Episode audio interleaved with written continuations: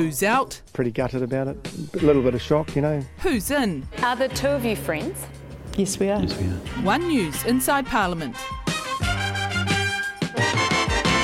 Kia ora and welcome to One News Inside Parliament. It's a weekly catch up where we discuss all of the political stories that have been happening here in Parliament for One News. I'm Mikey Sherman. I'm Jessica Mutch McKay. And I'm Benedict Collins. And uh, we thought we'd uh, kick it back into the special votes and start off there. So interesting. And just looking at the numbers, I think for lots of us, we thought that the euthanasia, I mean, that was a fait accompli, but it was really all eyes on cannabis and what that would mean. It required 70% of people in those special votes to vote yes, and they didn't quite get there. No, but it, it narrowed considerably, right? So you had, I think before specials, it was sitting out at 53 46, came right in. In the end, there was only about 67,000 votes splitting, splitting the two camps. Um, so 1.4 406 million New Zealanders voted in favour of legalising cannabis. Um, and 1.474 um, voted voted against it. So it's going to um, remain illegal pretty much straight away um, as soon as they even got the preliminary results. Um, Andrew Little um, seemed to be coming out there and Jacinda Ardern as well, saying, "No, nah, that's it. we're not really making any more steps towards decriminalisation or legalisation." And a couple of really interesting points there, I guess. Firstly, the Prime Minister not putting her weight between behind yes or no. And she she then later admitted she voted yes. Uh, and the campaigners are saying, well, perhaps that would have swayed the vote if she had come out publicly and said that. So she chose to keep it a secret and chose to keep it to herself, um, perhaps nervous about what that would mean for people supporting her and that's where the numbers have fallen. Yeah, nervous about the influence that she may have had. Um, although uh, I recall that in an interview thereafter, revealing her um, the way in which she voted, she did say that she wouldn't have had that much influence over the way um, people would have voted. So I don't know. There was a bit of a juxtaposition She wasn't sure there. whether she would have or not. I mm. think she said um, in answer to one of your questions, one of the stand-ups. You know, Chloe Swarbrick, I think, you know, was um, as she said when the uh, earlier on, you know, that she wasn't afraid to um, say what she thought because she's um, had the courage of her convictions, and a bit of a swipe there at the prime minister for staying silent on this. And it is kind of curious, given Jacinda Ardern's comments, you know, at the United Nations around drug reform and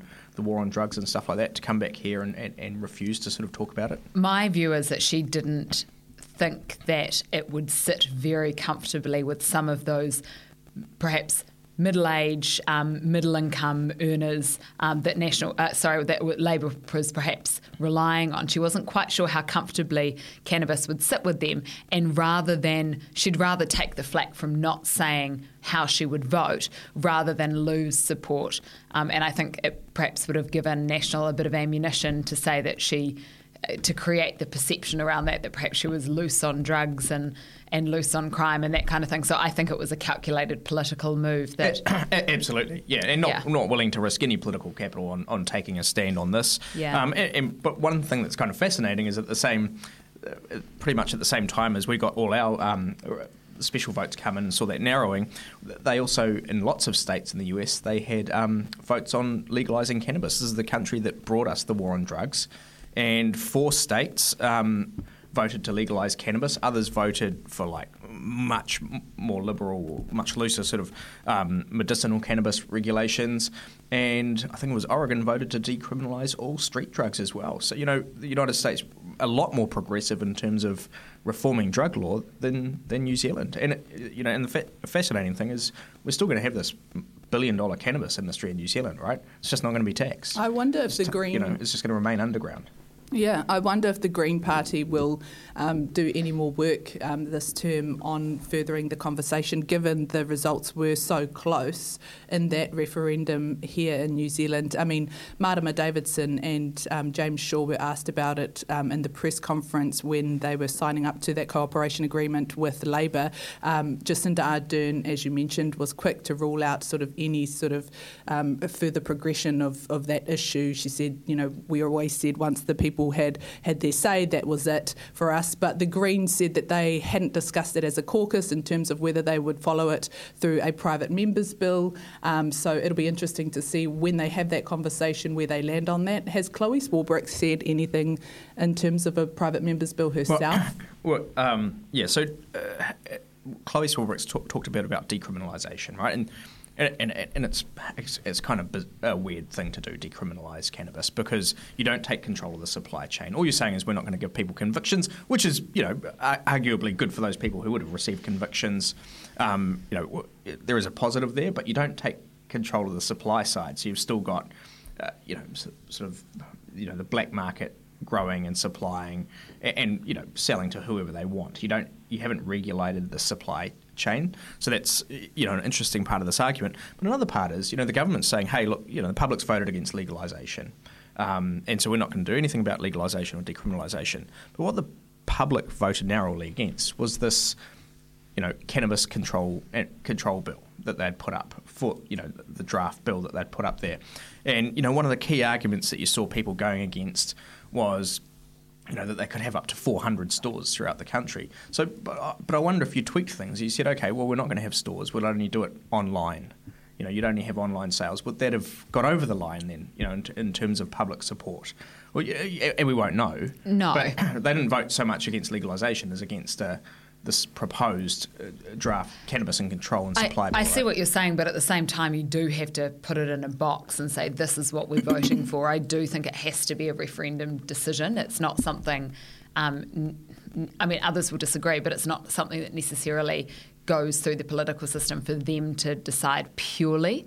Um, I, but we are in this interesting position where you've got 50% of people disagreeing with with um, mm. this, and then another almost 50% of it unhappy with where we've landed. So it is the fact that it was so close does make you wonder whether those tweaks around yeah, whether you could come up with a slightly different model yeah. that maybe would have uh, more people would have been happy with. Because I'm sure yeah. you know, a lot of people who might have voted no might have been thinking, um, you know, that they didn't want stores there, or you know, they didn't mm. want it sort of you know, they might have perceived it being, you know, sort of in their face, or, or having those problems that we had with the people, you know, selling synthetic cannabis when that was kind of and if legal. Been, and you had all, you know, uh, people sort of lying outside, wasted outside shops and stuff like that. My take on it is that people, there wasn't much room in, in the media. We had COVID, we had um, all sorts of things happening, and there wasn't a whole lot of um, coverage and, and um, debate well, not as much as we would have seen if we hadn't had COVID. And for a lot of people, they didn't take the time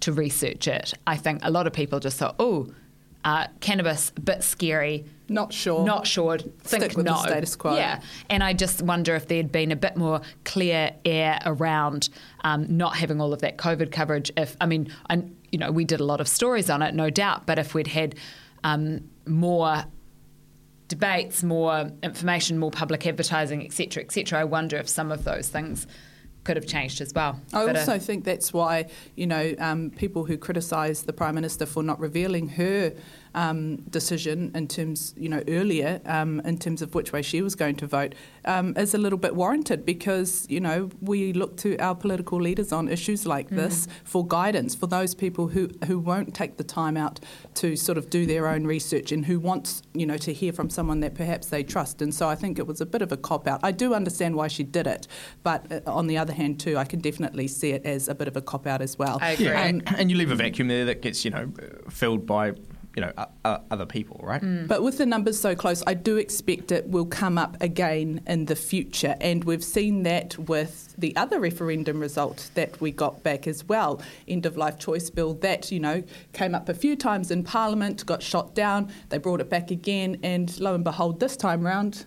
It's got across the line. So, what numbers um, do you have on those, Benedict? Yeah, so it was 65 um, after the specials came in. You know, it was overwhelming. It was 65% of Kiwis in, in favour of that, and about 33 against. What it was quite different though. What we saw with that is you had sort of, you know, like I sort of think of cannabis similar to that flag referendum, like where you know, the Labor Party really politicised that um, flag referendum and did everything they could to sort of, you know, influence the way people vote and oppose it. And, and, then you saw National do the same with the cannabis referendum. Euthanasia is a bit different, right? Because you kind of had pockets of your more conservative Christian MPs from within Labor and within uh, National opposing and kind of coming out and doing press conferences together opposing that. But at what you know, David Seymour was really good in the way he sort of kind of got it through in terms of he, he didn't have a whole party sort of uh, opposing it or blocking it. You know, he, he went to the referendum because that's what Winston Peters wanted. You know, he, he negotiated a lot, mm. made lots of tweaks and changes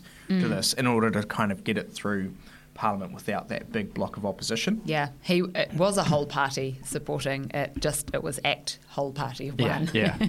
hey, but, but the spe- the specials were also yeah, fascinating on other areas, right? Because so it kind good. of changed the the makeup of Parliament. I'll give you guys a little insight. It was at the press conference, and they hand them out to everyone, and you get the papers, and the journalists are all sitting there in a in a private room before we do the press conference so we can sort of chat amongst ourselves and it just was like whoa whoa, whoa, as everyone sort of went through the numbers and it was like, right, um, Labour Party losing a seat, National Party um, losing uh, winning a seat, sorry, for Labour, National um, losing two, the Māori Party getting two, and it was just as you went through that release, you just got more and more information, and it was just there were big changes from the specials. Usually we see little tweaks around the margins, but this was game changing stuff. And, National lost more electorate seats. You know, one of our yeah. our, podcast biggest fans, Matt King, mm. um, the and former National MP for well. um, yeah. Northland. Like, mm. I think he had about 700 vote.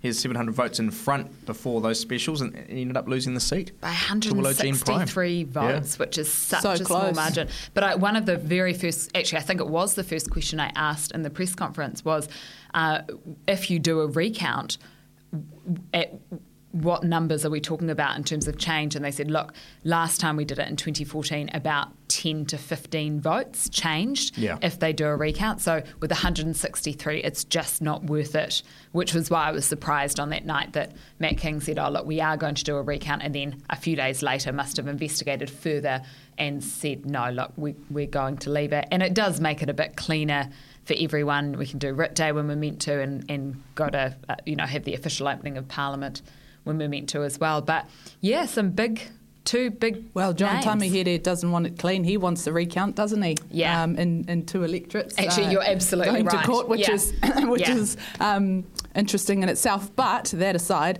the Māori Party. Oh. oh sorry. But they're, but they're, not disputing the numbers, right? They're disputing, or, or they're unhappy that people couldn't come in and, vote in on yeah. come and voted on the Māori and we, roll, right? And we saw that, didn't we? Because yeah. we did a story um, for One News during the mm. campaign period where we had um, two Māori voters on the Māori roll, one down in the South Island, one up in Auckland, and both of them um, had experiences where the Māori roll either wasn't there or hadn't arrived yet, and so on and so forth. So there are issues, and they're not new issues. Those issues have been raised in previous elections. So, you know, in, in one sense, yeah, actually, it's probably um, uh, uh, going to be interesting to see um, the type of investigation perhaps that might come about from this um, uh, case by John Tamihere. Um, but um, we shall see, we shall see. Now, in terms of the Māori Party, yeah, picking up two seats. Yeah. How interesting and fascinating was that? I mean, when those numbers came through to us as well, it was just mind blowing. And um, Eru Rerekura from Te Karere interviewed Debbie Ngarewa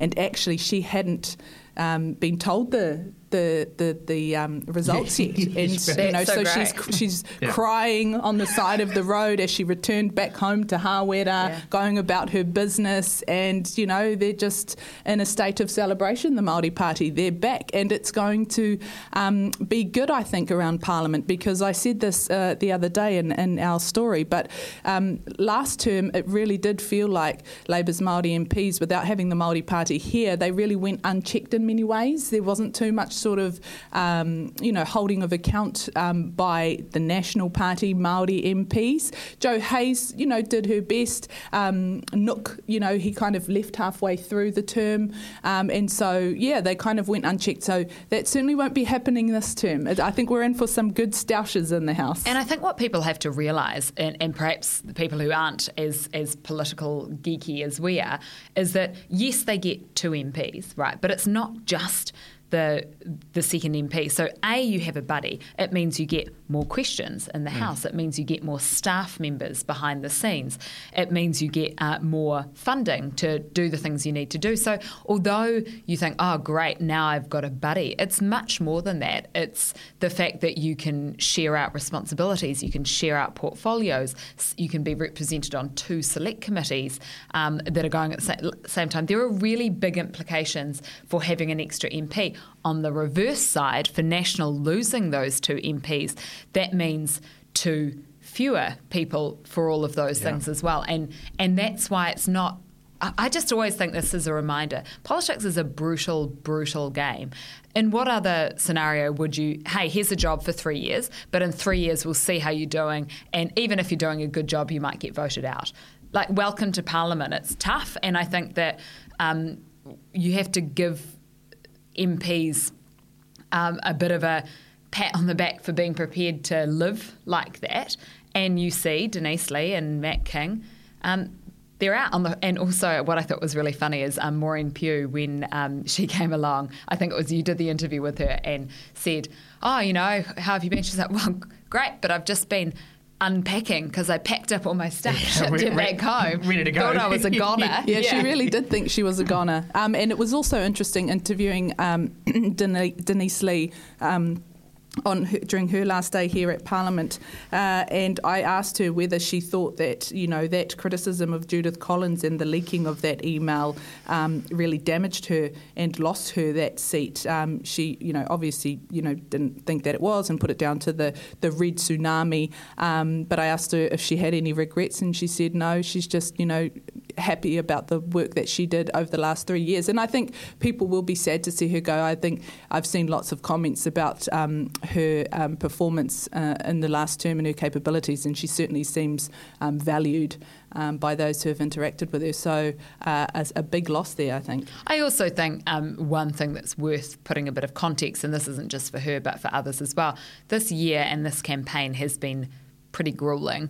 And sometimes um, when you make poor decisions, they, they're just poor decisions. But sending an email under pressure, under campaign um, scenario, I, mean, it's good to hear her say that she doesn't have any regrets, but you know, in the cold hard light not of day, even hitting send gotta, on that email. You've got to regret that. yeah. But I think you know that's yeah. the context, that's the environment that we're operating in. This isn't this isn't cool, calm, rational. This is high pressure, high stakes yeah. campaign campaign delayed because it's the second thing. So I just I think it's just worth pointing that out. I do like that way. You've got a problem with your boss, and so you you CC in every single one of your colleagues as well yeah. to let them all know. Oh, yeah, I, I just brave, isn't it? reply all as well. yeah, yeah, and, and that's that's yeah. what we're going with. Anything else that we need to point so out with the who's in? You're down to 33 now, eh? Yeah, uh, 33. Uh, 33 MPs for national. I mean this time last term they had 56 they started off with last yeah. term obviously they lost um, a few along the way um, but yeah starting off with 33 and so their staff they um, you know that the whole um, backroom support sort of for the national party they get they hemorrhage those staff as well lots of them going as well a lot of mm. your sort of expertise all out the door um, yeah. so it's yeah going to be kind of um, fascinating to see how they hold up this term and it, but they're not the only party to have uh, taken a, a big hiding in an election. We've got a, um, a historical track here for you to have a look at.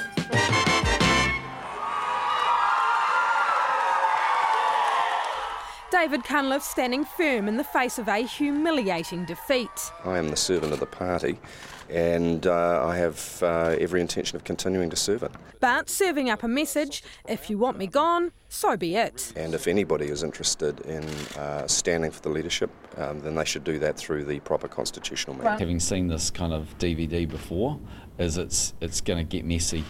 His two most likely challengers are former leader David Shearer. That's what I'm not going to talk about today for the simple reason that I don't think it's the right time to be talking about that. And previous leadership contender Grant Robertson. We've got to take some time to reflect on this result, and um, that'll include reflecting on everything that we did in the campaign. This was an unmitigated disaster for Labour, and the party now looks set to face its third leadership challenge in as many years. MPs say some brutally honest conversations are needed. Two of Labour Labour's only winners on the night have um, ideas for change.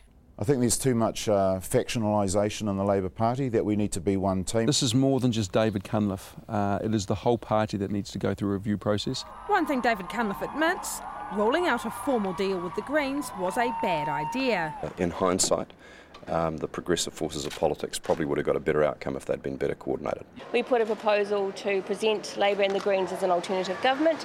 We thought that that would be the best for voters for the country. Um, they decided not to do that. I think that was the wrong decision. But the Labor leaders are no doubt about Kim Dotcom for anybody to wade into New Zealand politics, spend over $3 million, and end up uh, wiping out his own supporters and damaging the left, I think, is a reprehensible development. And one that's got those on the left of politics shaking their heads. Right, so that was the um, Labour Party t- taking a bit of a hiding there under um, David Cunliffe. Hey, and, um, but the National Party um, picking up the pieces this week. They've done another kind of a bit of a reshuffle of their portfolios. What did you guys make of it? So I guess the first interesting thing is that deputy leader of the National Party, so Shane Reti picking up that spot, hanging on to health as well. And it was interesting just seeing his tone and his manner. We're getting something quite different from him as the deputy. So it'll be interesting to see how long that sort of calm, understated, I'm the backroom man, I'm here to support the leader and prop her up.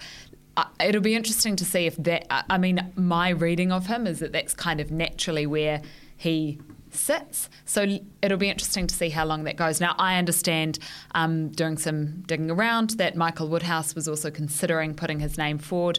Um, we've seen him getting a very nice finance, transport, and deputy shadow leader of the House. So perhaps a little negotiations, and at number four. So perhaps a few little negotiations going on there eager to make it a clean transition. Such a big jump for uh, Michael Woodhouse and Andrew Bayly. Those two were the big winners in the National Party reshuffle, jumping up the party list from the mid teens all the way up to three for Bayly and four for Woodhouse. And both of those two teaming up uh, in finance, uh, Bayly getting revenue, which is shadow treasurer, um, and Woodhouse getting finance, going up against Grant Robertson they're ready for a for a ruckus. I'm ready for it. Grant reckons bring it on. I can take on anyone. Um, so or any two, this. as the case let's, may let's be. have the showdown. It's well, going to be good. Yeah, I mean, who, who, doesn't like a ruckus? But I don't think we're really going to get one until 2021. We've got what? Mate, I we're not going to get anything until 2021. And like we've barely got any sitting days this year, right? There's not going to be much.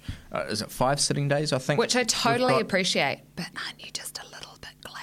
No, man, I'm so. It's been the longest year, and it, ha- it, has. But there's not going to be a whole lot going on no. in Parliament in 2020. No, and um, you're absolutely right. No. On I, behalf I, of the taxpayers, I'm outraged. I'm just hoping they can get all their maiden speech out of the way uh, this side of oh, Christmas. they've got to do that so that yeah. we can get into the ruckus. 42 of them, you know, in the new year. Yeah. No, they won't get through them all. But no, um, they. Oh well, no, they. Oh no, I don't think they couple can. in February, can I think. But they've got to. Let's get the big things ticked off, and then when the House rises on what is it, the 10th Oh, that's so. I mean, that's really early compared to other times. Yeah. But and and my outrage journalistically is strong. My inner core thinks, oh, that's quite good. So that Bayly, we're finishing quite early. So Bayly and Woodhouse up, and Paul Goldsmith getting hammered all the way down the party list. Yeah. His four billion dollar hole. He was sucked into the abyss of it. That's what I wrote in my script the other day, but it was too long. I had to cut it out. My Marcy Fleming beautiful you scripting line. Paul Goldsmith sucked into the abyss of his four billion dollar fiscal hole. That's good. I, I don't know. why that didn't, Didn't make the cut. um, the other person I wanted to point out as well, not quite as poetically as Mikey Sherman, um, Christopher Luxon, who's just come from being the um, Air New Zealand chief executive. Reasonably large job, um, gets local government, iwi development, and associate transport. So um, he'll be trying to dig into those and um, really learn and take advantage of those and try and see what he can um, pick up over Yeah. the next little while if he is to be the leader in waiting that he's touted to be. Maybe he can help Andrew Little get a deal across the line with Ngapuhi, a treaty settlement deal, now that he's in the iwi development portfolio. Well, you'd imagine I'd, I'd his- say he could probably do it. You- his- You'd imagine his negotiation skills are quite. Um, They should be strong. pretty up there. Yeah. But um, interesting to see National switch its Maori development portfolio into iwi development, which is what I'm pretty sure that they've done there. Um, and you know, I'm not, I, I'm, I'm not mad about it. I like, I like it. It would have been even better if they had put down iwi hapu development, um, because that's the way in which Maori operate on this on a iwi hapu basis. But uh, that's just some Maori geekness there for you. we're, we, we're open with geeks here today. We all have it. A couple of takeaways I thought from the reshuffle. One I thought interesting. Um, Chris Bishop, he's been given COVID nineteen response. I mean, that's a huge um, responsibility to take on there, sort of trying to you know hold the government to account there. That'll be you know interesting to see how he goes there. Up against and, Chris Hipkins as well. Yeah, yep. And then you've got Michael Woodhouse, kind of rebounding last year. You know, um, got got himself into a spot of bother over how mm, he handled. Right. Michelle Boag also given him that, um, you know, the the private health mm. information. Yeah, unfairly, of, I thought though of, that where he got of, of New Zealanders, and, and he didn't report it mm. you know, to party leadership straight away, and you know he, he was in trouble over that, so he's sort of re- rebounded a bit here.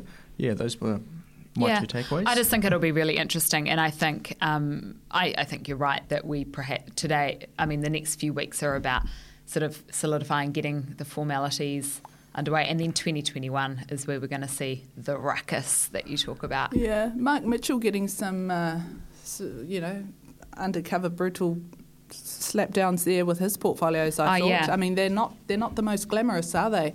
Public service, state-owned enterprises. Oh, state-owned enterprises. That's pretty good. Pretty quiet. When's the last time we heard he, anything he about did, those? Um, also, um, on the way into that caucus meeting, say I lobbied for a um, fin- you know a financial portfolio. So um, I, I, guess um, not quite what he was hoping for. It's Going to be a big test for um, Chris Bishop, I think. COVID's such a big thing that um, you know it's either make or break for him. I think, but I think for him, he's he's like he ferrets away on issues. I think, and we saw that in transport in particular. Yeah. Um, so this could be a good opportunity for him to. He also shine. communicates really well. To shine, yeah, too, and to I just think, pick away yeah. at those um, quarantine issues and all mm. of those things. You know, leaving health to Dr. Shane Reti, um, and then in terms of um, the quarantine issues, I think he'll be able to ferret away and pick away at that. Yeah, and you know, and if you can raise issues and improve improve systems and stuff like that, it's yeah. really a really good opportunity. Yeah. What, one um, big big story um, that's around this week as well. Um, we've got house prices up, mm. Almost twenty percent yeah. on a year ago. You've got the Reserve Bank about to give $28 billion of money to banks mm. for them to on lend, you know, with, with no restrictions. Give me a uh, mortgage. going, going mm. into this into the property market. I mean, it's just, just incredible what we're seeing at the moment. Yeah, it's it's crazy, and uh, just when we it was feeling like things were going to turn and flatten out, and um, yeah. um, people may be reducing um, the value of their houses by around ten percent, and you should be prepared for that. Nope, nope, nope. No, nope, middle nope. of a recession and your house prices are going absolutely ballistic. Yeah. This week also we did a story, um, start of the week, um, a whole lot of organisations um, uh, wrote an open letter to Jacinda Ardern. We're talking like Auckland Action Against Poverty, Save the Children, um, the Child Poverty Action Network. More than 50 organisations came together and urged the government to lift benefits before Christmas. You know, uh, sort of big on that welfare. Yeah. yeah. big heavyweights on that welfare um, working report group. Uh, the government largely ignored a lot of their recommendations, saying you have to do this before Christmas. Um, Jacinda Ardern said to us, no, no, they've already had $25 a week earlier this year. That was substantial, she said. So in October, 103,000 emergency food grants they gave out to Kiwis who um, didn't have enough to eat. 1.3 million emergency food grants this year. I mean, people just don't have enough money to live on. Yeah. Um, it, you're giving $28 billion in out to the banks, yet you know, and you're refusing to raise benefits. Just yeah. quite incredible. I'm not sure how long that line will be able to be held of not raising benefits. I mean, that, their argument at the moment is they did $25 a week extra this year, but I'm not sure how long you can hold the line. So let's see what happens. And the opposite year. argument is that the cost of living just continually rises Absolutely. and outstrips any of that gain, right? Yeah. And so you've, you've got people on, on benefits who are just increasingly worse off, worse off, worse off. Yeah. Yeah, and, and that's what you're seeing with those emergency yeah. food grants is sort of what it's like for those on the um, yeah.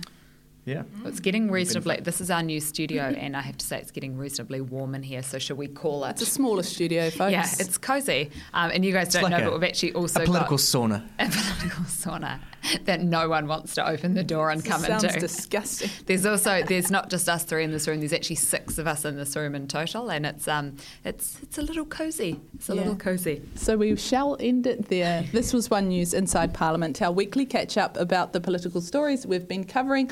We're on Instagram. Instagram, Twitter, and Facebook. It's available around this time each week on One News Online. And check us out on your favourite podcasting app.